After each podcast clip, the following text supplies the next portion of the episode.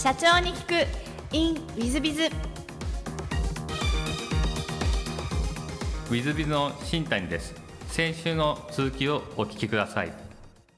えっ、とその後このルームセレクションをまあ、買収。正確に言うと法律メディアを売却してルームセレクト社を買収ということなんか。この法律メディアの事業を売却しようとかルームセレクト社を買収しようっていうのはどういった経緯でそんなことをお考えになったんでしょうか？まず法律メディアを売却したきっかけは SEO のちょっと専門的な話になってしまうんですけど2017年から18年ぐらいにかなり大きいアップデートその Google のアルゴリズム変動っていうものが重ね重ねあってでその要素の一つとしてあの会社としての信用性とか、まあ、誰が記事を書いているだとかそういうところを結構 Google が見るようにはシフトしていったんですよね。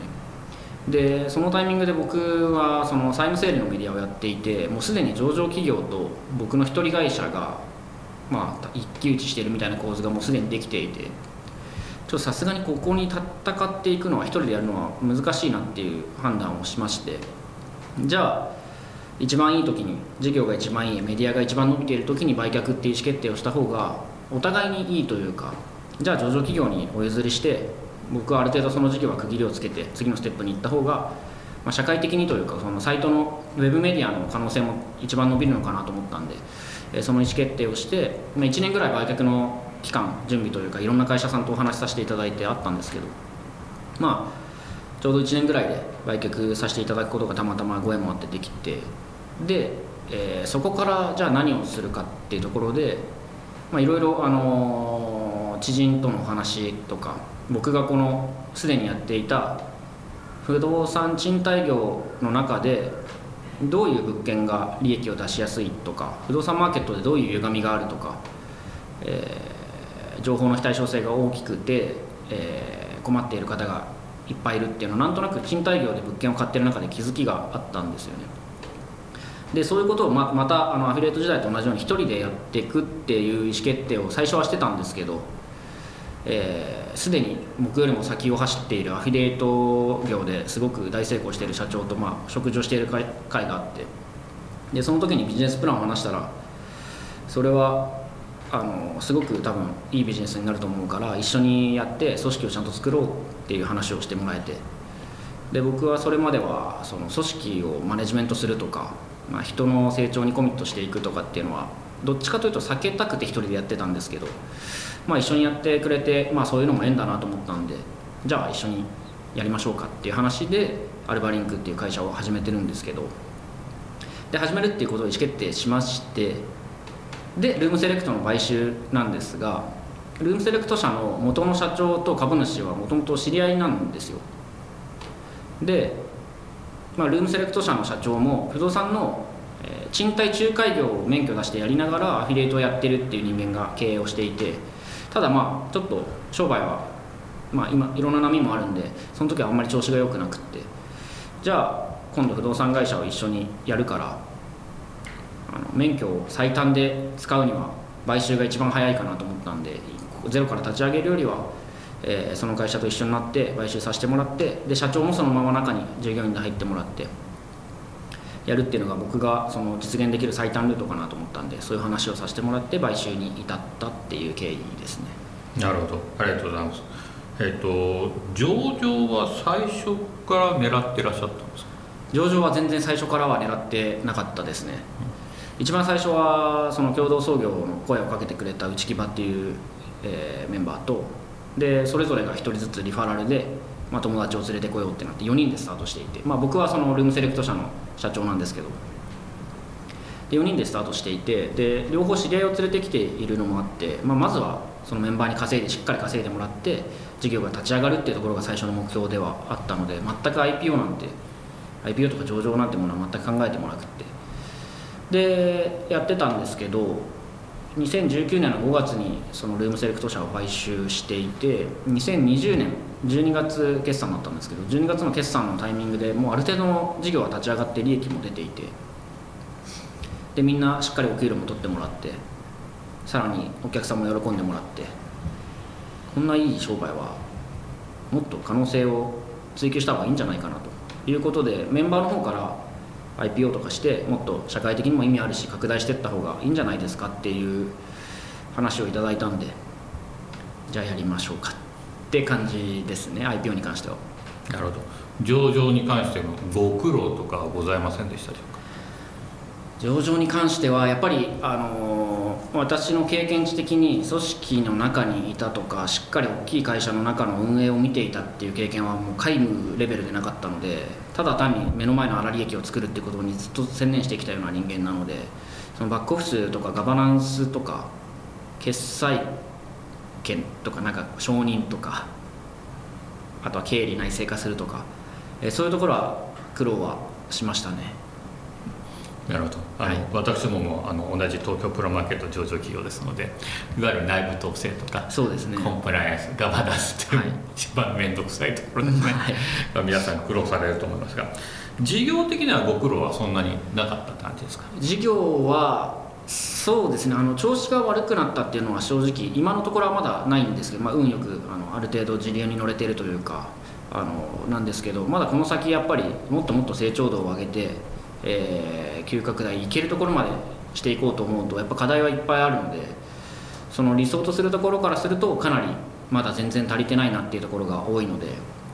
毎日課題だらけではあります。なるほど。ありがとうございます。そうしましたら、えーアルバリンク社の事業内容をぜひ宣伝があったらご説明いただきたいんですがどんな事業をなさってらっしゃいますでしょうか？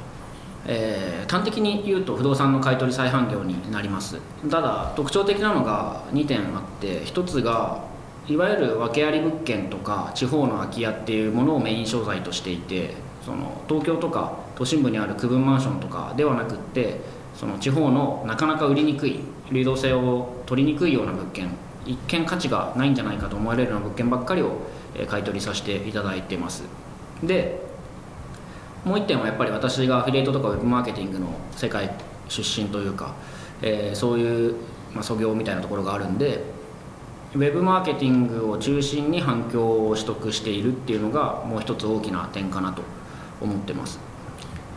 なるほど。ありがとうございます。そうしましたら全く違う質問もさせていただければと存じます、えー事前に好きなもの好きなことで。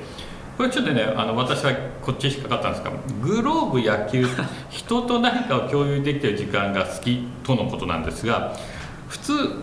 まあ野球ずっとやってらっしゃったんで野球好きと答えるところグローブというふうにお答えいただいたんで今でも野球やってらっしゃるんですか？いや今やっていないですね。25ぐらいまで草野球はやってたんですけど今は全然やってなくてただそのあの問いが多分好きなものだったような気がしたんで、はい。野球はものじゃないなと思って。あので今もあの高校の時に使ってたグローブ家にあって持ってるんですけどグローブはいいですよねやっぱり。毎日触るんですか？いやそんなことないんですけど。あの会社にもグローブ1個置いてあるんですけど。グローブはやっぱ心躍りますね。なるほど。それとあの、まあ、今このお社長にクイーンウィズでは200名えー以上の方々にあのインタビューを取らさせていただいているんですが野球好きいっぱい出てくるんですけど、はい。グローブ好き多分初めてでございましてですね。そうですね。えーポンポンポンポン毎日とかやれてるのかとふと思ったんですが。毎日はないんですけど特に最近あの子供が男の子が2人いて小学校3年生と1年生で、まあ、野球やってないんですけど土日に結構キャッチボールしようよって言って誘ってくれてあのよくグローブを最近引っ張り出すことも多くなってきたんでやっぱグローブいいなって最近あの最近ホットって感じですね。なるほど、ありがとうございます。まあ、飾ってらっしゃるんでね、それがけそ、えーお好きだということですが、えー、座右の銘もお聞きしてまして、これが、義理合一というお言葉を選んでいただいたんですが、こちらの意味と選んだ理由をお教えいただきたいんですけども、はい義理合一っていう言葉はあの渋沢栄一さんの残している言葉だというふうに理解してるんですけどあのやっぱり今急成長をしようと企業というかあの事業を頑張っていてやっぱり数字の世界から絶対逃げられないですしもっともっと成長にコミットしていかないといけないなって思っている一方で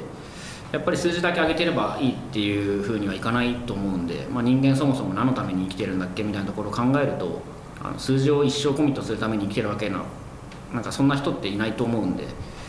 えーいわゆる道徳的な部分とか人間が大事にしないといけないことなんだっけみたいなところのバランスをしっかり取りながら数字と、えーそういうまあ人人情というか不義理をしないであったりとかあの人として恥ずかしくないような行動をとるとか、えー、社会にとってどういう価値があるんだろうかとかっていうところのバランスもしっかり見ながら「まあ、論語とそろばん」っていう本もありますけど、まあ、それと同じような意味で義理合一っていうのはあのすごく分かりやすくていい言葉だなと思って、えー、どっかで見つ多分どっかの蕎麦屋で見つけたんですけどその単語は。でもあその渋沢さんの言葉なんだなっていうのは後でどっかであの調べて理解していて、えー、いい言葉だなと思ってそれにさせていただきました。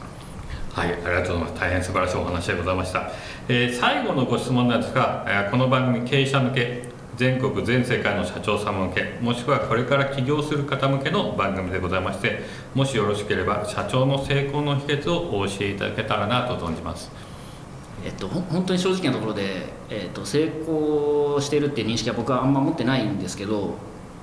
まあ、本当に目の前の目標を一個ずつやってきてあのどんどん見える景色が変わってるっていうことの積み重ねなのかなと思っていてその学生の時に僕初めて事業というかビジネスを展開しようと思った時の目標って月30万円の粗利を出すってことだったんですよ。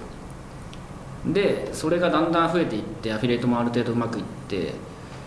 でどんどんステージが変わってじゃあ次は人を雇わしてもらって組織を展開するってなったらどんどん目の前の課題が変わってそれの繰り返しを一生懸命やってきただけなのかなと思ってるんで、まあ、今できることとか自分が自分自身で能動的に何か変えれることとか課題は何なんだろうっていうのを一個ずつやっていくっていうことでしかないんじゃないかなというのは思ってます。なるほど素晴らしいお話でございました。えー、私もぜひあの目の前のことを一生懸命コツコツやらせていただいて川田社長様みたいになりたいなと思います。ありがとうございます、えー、リスナーの皆さんも本日はお忙しい中お聞きいただきまして誠にありがとうございました。ぜひ皆様の参考にしていただければと存じます。川田社長様本日はありがとうございました。ありがとうございました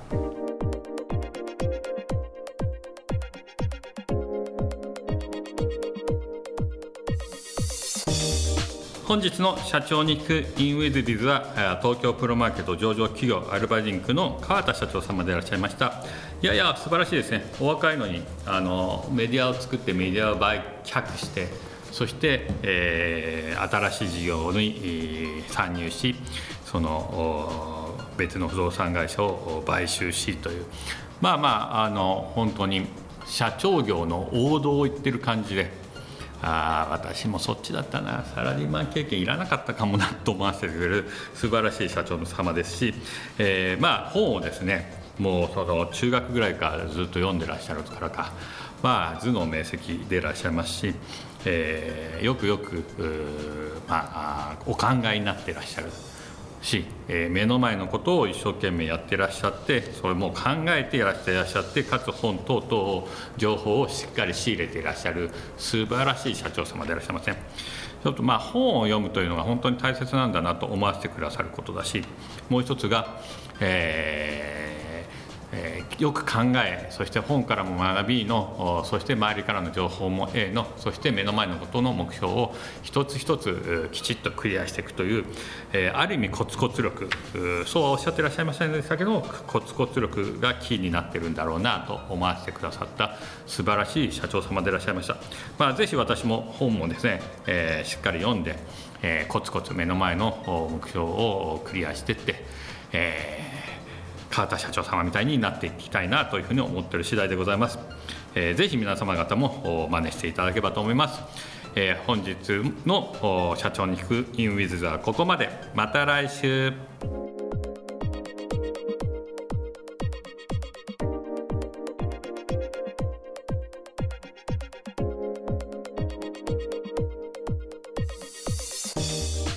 本日も社長に聞く in WizBiz をお聞きくださり誠にありがとうございました、えー、この番組は2017年1月から毎週配信を続けております。これまでにたくさんの成功社長成功経営者のインタビューをお届けしてまいりました。その内容は全てテキスト化いたしまして私ども WizBiz が運営するウェブサイト経営ノートでも閲覧いただけるようにしております。音声だけでなく文字で読み返すことで新たな発見や気づきがあり皆様の会社経営に役立つヒントがきっと見つかるのではないかと思いまして、えー、サイトの方にもさせていただいてます。是非ネット検索で経営ノートスペース社長インタビューと入力いただき経営ノートのサイトをご覧になっていただければというふうに思っております。本日の社長に行く e ンウィズではここまで。また来週。